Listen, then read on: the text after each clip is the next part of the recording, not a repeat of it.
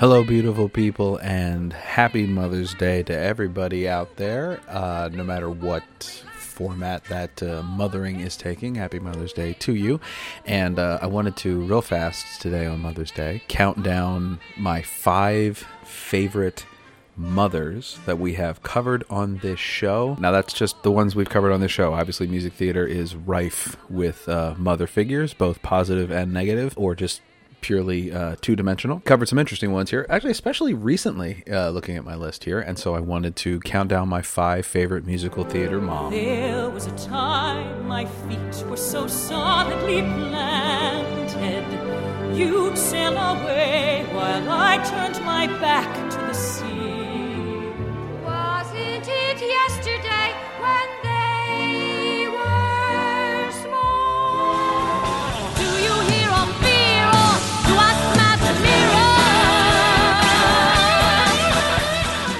Pony kicked her. Here Coming in at number five, it is Jenna from Waitress. She is messy, but she's kind. She is lonely most of the time. She is all of this mixed up and baked in a beautiful pie. She is gone, but she used to be.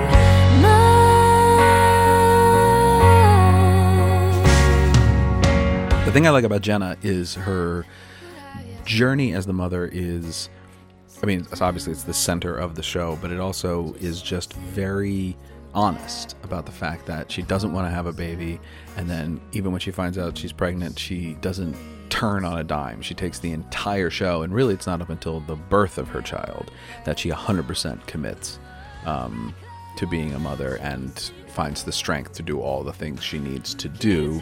Uh, and that is, I think, even though very melodramatic, possibly if handled incorrectly, it is very, very honest. It is a very honest uh, experience, at least modeling with my experience of becoming a parent. Is there is something, even if you're 100% in, as I was with all my kids, it, there's a moment where it's real. It's very, very real, and it's right in front of you, and you sort of can access things that maybe you hadn't thought about before. So that's why I love Jenna from Waitress.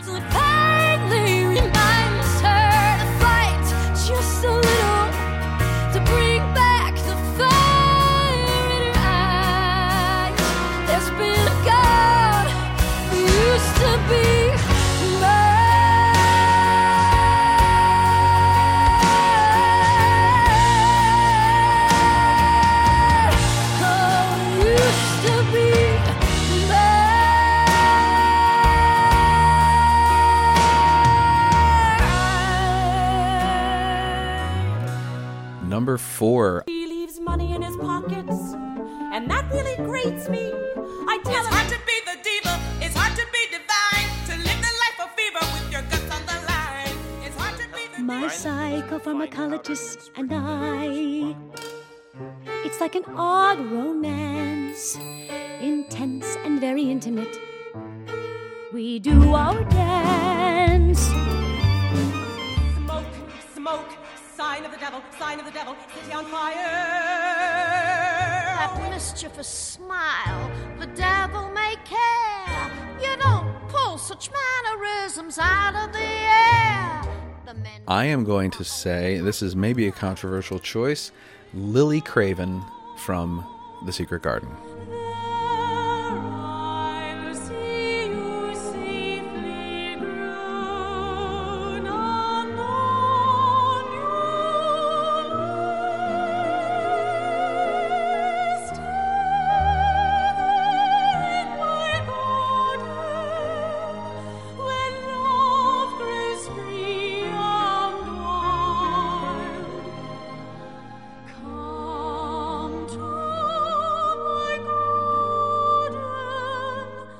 I've made no uh, secret of the fact that uh, the song "How Could I Ever Know" I think is just one of the most beautiful songs in all of music theater, um, and is a tender, heartbreaking moment. But what I really like about Lily is that for a character who is angelized and deceased, um, and sort of you know held up as a uh, you know to unattainable goals, she does all the things that she needs to do. She's still very round. She's still a very round character. She still has uh, a lot to offer and a point of view. We get to see in Quartet her giving her opinions, and uh, it is a wonderful uh, example of somebody who gave everything. It's a wonderful example of a, a, a person whose spirit infuses the people that she touched, and it is an excellent uh, parallel that the musical creates between her and Mary, and uh, which is not present in the novel. It's something that purely an invention of uh, Marsha Norman and Lucy Simon, and I think it's wonderful. So it's Lily Craven coming in at number four.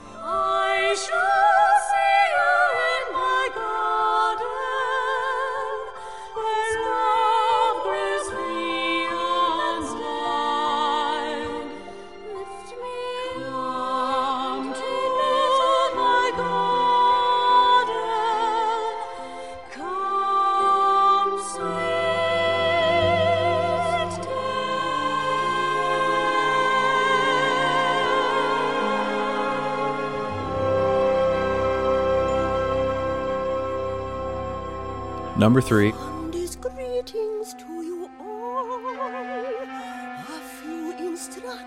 just before rehearsal starts. I hold to the ground as the ground keeps shifting, keeping my balance square. Trying not to care about this man whom Marvin loves. what list would be complete without the Queen, Judy Kuhn, Long May She Reign, and uh, in this particular performance, on the most very recently discussed uh, character of Helen Bechdel in Fun Home.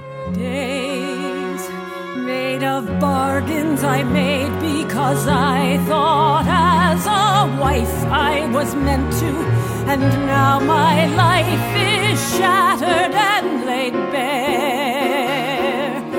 Days and days and days and days and days and days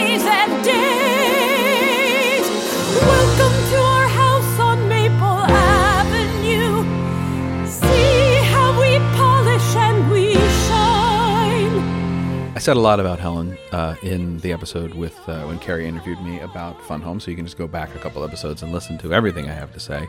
But the short answer is Helen's journey as a character in relation to Alison is uh, very, very interesting, where Helen finds the strength within herself to do the things she wished she could have done years ago, and then challenges her daughter to do the same in a heartbreaking moment of every you know realization for Alison that her mother has been working hard to make her a strong woman and someone who can face the world and who not someone who gave up all her days like she did. And it is a stunningly beautiful uh, moment in the show. So number three helen bechdel from fun home. Don't you come back here. I didn't raise you to give away your days like me.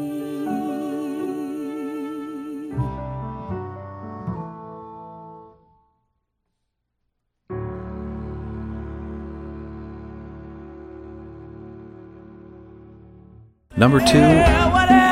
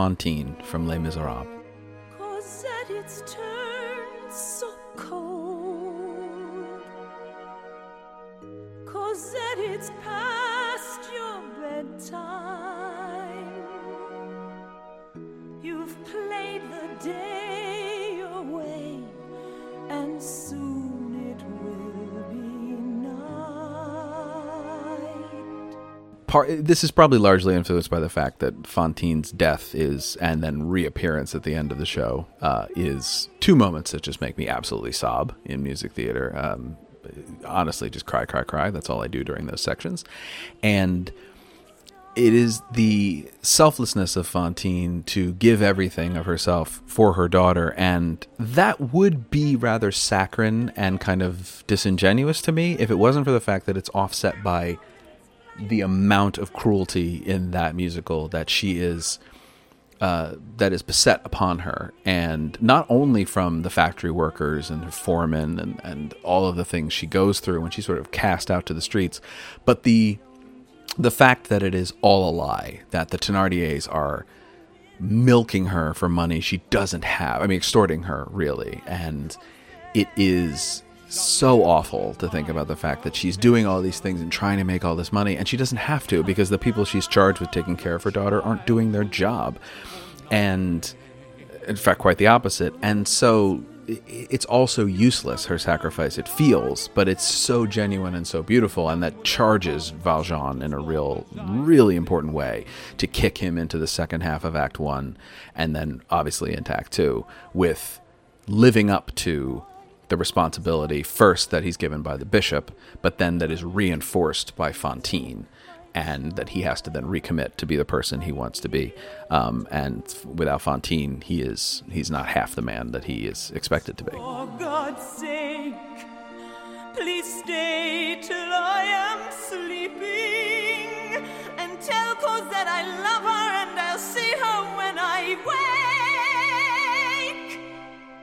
Number one, of course, Here she is, world! it has to be. Here's Rose!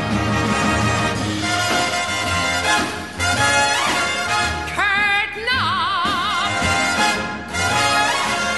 Light the light! Play it, boys! You either got it or you ain't. Got it! Rose Hovick being one of the actually I'm looking at the list here, two uh, actual people represented on stage. It's rare that you have a musical bio of anybody. We've got two on this list of five, uh, but. What can you say about Mama Rose that uh, that hasn't been said by somebody else and probably much more eloquently? But uh, the thing I love about Mama Rose is that it is a true examination of a character. We see her from every direction, and we see her being terrible and being funny and being scary and being selfless and being selfish. And we see all these things uh, throughout the entire show, and then just when we're ready to form an opinion about her, uh, she gives us Rose's turn at the end, where she just lets it all hang out. And the great thing about Rose's turn is it is not a song of uh, explanation or a song of please forgive me. The character stays true to herself, and her explanation is disjointed and manic and sad, and she represses any of that sort of psychobabble Freudian thing to that basic babble of mama, which Ethel Merman does so well.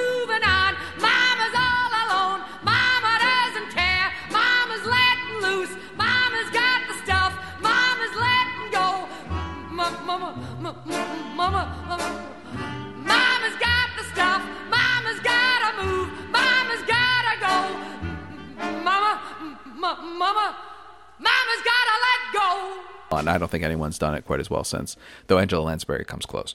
Um, it is just an absolute breakdown that this character is having uh, in front of us and showing the toll of all the decisions she made on her own soul and how she, at the end, either is forgiven or is not forgiven by her daughter.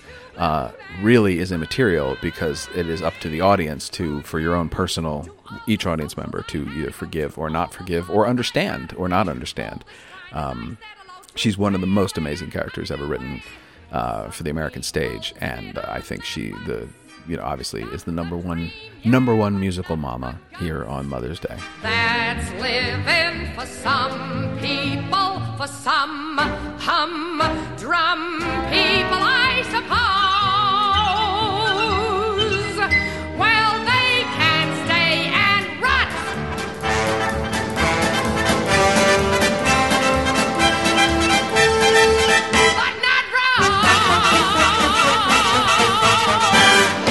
you so much for listening. Thank you for listening to uh, Distantly Socials. So I've been getting a lot of, uh, good feedback about them. I, I am going to start changing them up a tiny bit. I'm going to start varying. They're not just going to be interviews with people. I'm going to start experimenting with new things like this, just to sort of vary up the feed a little bit and uh, and in, inject some uh, some entertainment into it, as well as uh, talking with people about where they're at, which I'm certainly going to keep doing. And of course, we'll always be uh, doing our Tuesdays with Robbie and so I'm uh, and the episodes every week with uh, a new guest. So no intermissions still in the foreseeable future, as we're kind of doing six intermissions a week and then an episode on Wednesday. But um, thank you for listening. Thank you for enjoying. And uh, my name is Patrick Flynn, and I can't. I have rehearsal.